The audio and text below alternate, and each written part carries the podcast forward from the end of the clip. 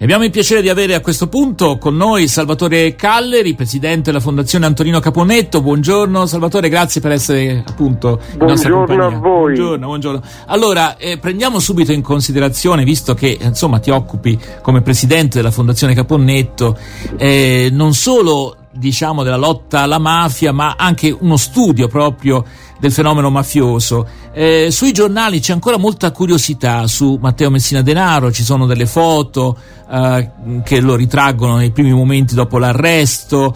Eh, ecco, questa curiosità che comunque sul piano mediatico rimane è positiva nel senso che tiene desta l'attenzione sul tema oppure al contrario fa parte di quell'immaginario un po' romanzesco eh, della mafia? Che ne pensi?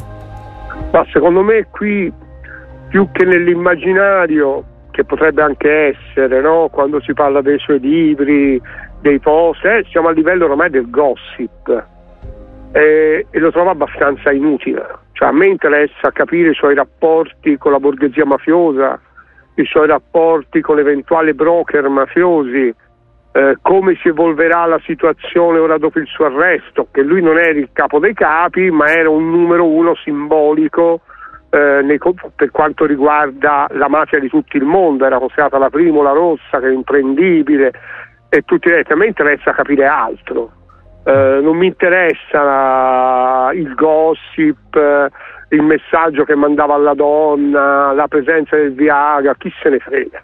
Mm. Cioè, il fatto che comunque sul piano mediatico si insista su certi aspetti, su certi dettagli, come dici tu, non assolutamente importanti, che cosa rivela? Il fatto che siamo, come dire... Morbosi. Eh. Certo. E quindi... Questa è la morbosità dei media, ma su qualunque cosa, non capita solo su di lui.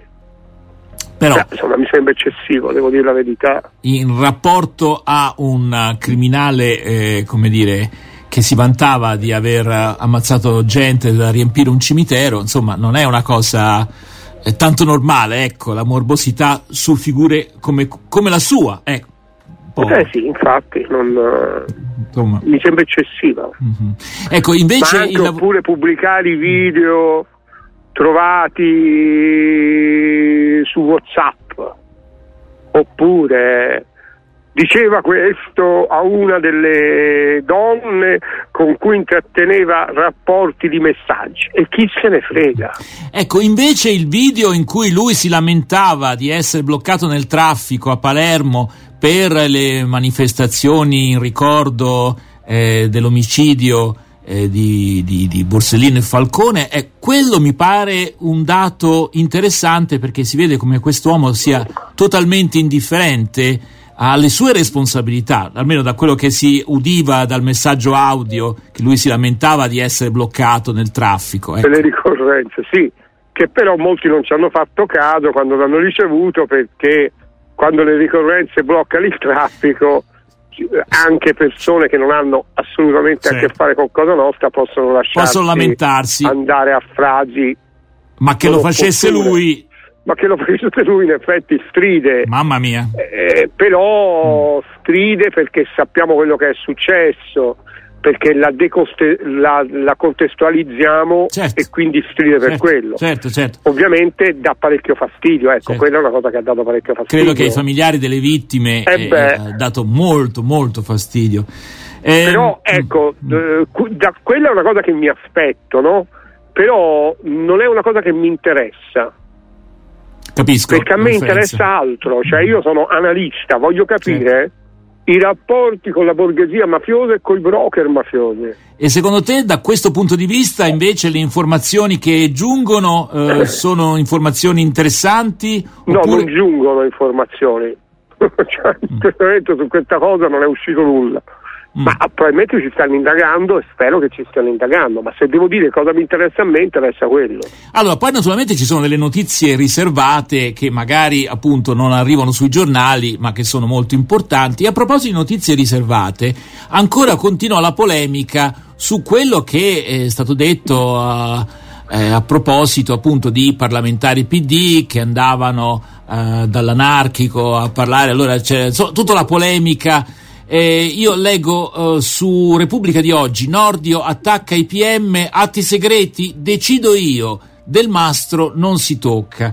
Allora, chiaramente qui ci sono uh, problematiche legate alla prassi corretta uh, su come trattare le notizie riservate e poi diciamo c'è anche una valenza politica e a volte anche strumentalizzabile, diciamo, sul piano politico. Ecco, tu che idea ti sei fatta? Che siamo davanti a uno scontro di interpretazioni fra titani, perché abbiamo di fronte eh, una magistratura che indaga e un magistrato ministro della giustizia. Eh, bisognerà aspettare per avere chiarezza, ma nello stesso tempo io direi anche che forse se tutti facessero un passo indietro e ci si concentrasse su quello che sta succedendo nel paese e ci si concentrasse sulla difesa del 41 bis e dell'ergastolo stativo sarebbe meglio. Da questo punto di vista mi pare che il governo abbia tenuto il punto sulla questione del 41 bis. Eh? Al momento sì. Quindi diciamo... E speriamo che continui.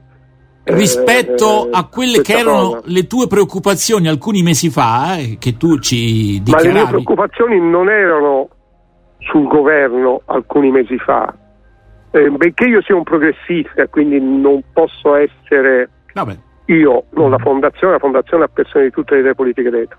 Benché io sia un progressista, però io ho detto sempre, io valuto i governi se nel mio campo fanno o non fanno le cose a prescindere dal colore politico. Ecco. E il primo, se vi ricordate, il primo atto che hanno fatto per eh, l'ergastolo stativo l'ho trovato interessante proprio nella vostra radio sì, avete fatto la domanda. Infatti, cioè, infatti diciamo, se continua eh. questa linea di rigidità mi va bene, però deve continuare. Cioè, sul 41 bis che noi chiamiamo erroneamente carcere duro, ma bisognerebbe dire carcere che non permette di parlare verso l'esterno, perché sarebbe meglio definirlo così, perché non è che sono a spaccare pietre sotto il sole, anzi nel periodo Covid era meglio essere al carcere duro perché non si rischiavano i contagi. Mm. Ecco, però eh, naturalmente il periodo Covid è finito e quindi ci poniamo tutti la domanda se eh, questo tipo di regime carcerario è compatibile con la dignità Ma, umana, eccetera, eccetera. Ne abbiamo già parlato, però io ti volevo chiedere... Bis, sì, nasce come modifica dell'articolo 90 della vecchia legge carceraria ed è un articolo che viene dalla legge Gozzini la legge Gozzini è quanto di più garantista sia mai stato partorito nel diritto italiano per quanto riguarda i carcerati. Quindi, voglio dire, è un falso problema quando... Ecco, però io c'è un, c'è un dubbio che forse tu ci puoi chiarire. Eh, si dice che eh, Cospito eh, era, eh, ed è tuttora, forse adesso non, non, saprei qual è la sua condizione attuale, in un regime appunto di 41 bis, dunque niente contatti con l'esterno, e poi veniamo a scoprire che c'erano dei contatti con altri detenuti mafiosi, se ho capito bene, i quali in qualche modo lo incoraggiavano ad andare avanti nella sua protesta contro il 41 bis, perché questo era un interesse comune. E eh le cose stanno così. Questo è il punto eh, debole, infatti, eh. questo è il punto debole della protesta di Cospito. Ma è mai possibile perché che. Finché in... la faceva eh. solo per sé, potevo capirla. Eh, perché devo dire la verità, per quanto riguarda i reati commessi da lui ci poteva anche stare solo il carcere di massima sicurezza. Tant'è che i dubbi anche da parte degli esperti sono tanti, quindi è un caso limite se dare o no il 41 bis.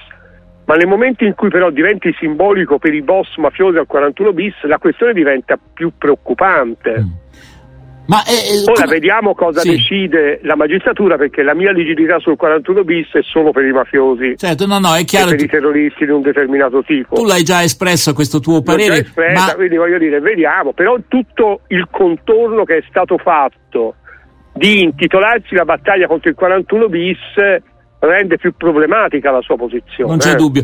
Ma ecco, questi contatti, com'è possibile che siano avvenuti in una... Perché comunque eh. sono nelle celle di fronte, non è che può impedire okay. alle persone di parlare, okay. non è che è una tortura. Cioè, voglio dire, un minimo di relazione avviene anche al 41 bis. Oh, chiaro, eh, voglio dire... Sono nelle celle di fronte che fai? Gli tagli le corde vocali, no, quella no, sì no. che sarebbe tortura, no? Voglio dire, mm. eh, Va bene, eh, no, non mi era chiaro questo aspetto molto pratico, diciamo così. Allora, eh, noi siamo ormai in conclusione, ma forse un minuto ce lo riserviamo. Eh, in questi giorni mo, clamoroso sono stati i provvedimenti in rapporto al bonus 110%, poi un argomento piuttosto complicato, per carità non entriamo dentro, ma ecco, eh, più volte è stato anche sottolineato abusi, truffe. Eh, che in qualche modo inducono eh, il governo a chiudere una certa esperienza o almeno molto molto limitarla.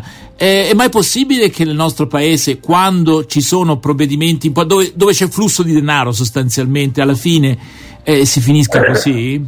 Dove, dove ci sono truffe e abusi? Possibile, purtroppo è possibile, ci sono stati troppo furbi, ci sono stati troppi interventi anche della criminalità organizzata, non si sono controllati i prezzi come si doveva ed è diventato un problema in cui in questo momento non ci si sta più capendo nulla di qual è la situazione. Eh. Io mi rendo conto che sono in una fase in cui su qual è la situazione attuale per il 110% non ci sto capendo più nulla.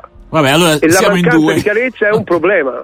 Vabbè, allora ovviamente di questo torneremo a parlare anche con un economista, eh? l'abbiamo già in programma per la prossima settimana, Andrea Roventini, che speriamo Bene. possa darci una mano anche in questo campo. Allora, intanto ringraziamo davvero Salvatore Calleri, presidente Grazie della Fondazione Antonio Caponnetto, per essere stato con noi quest'oggi.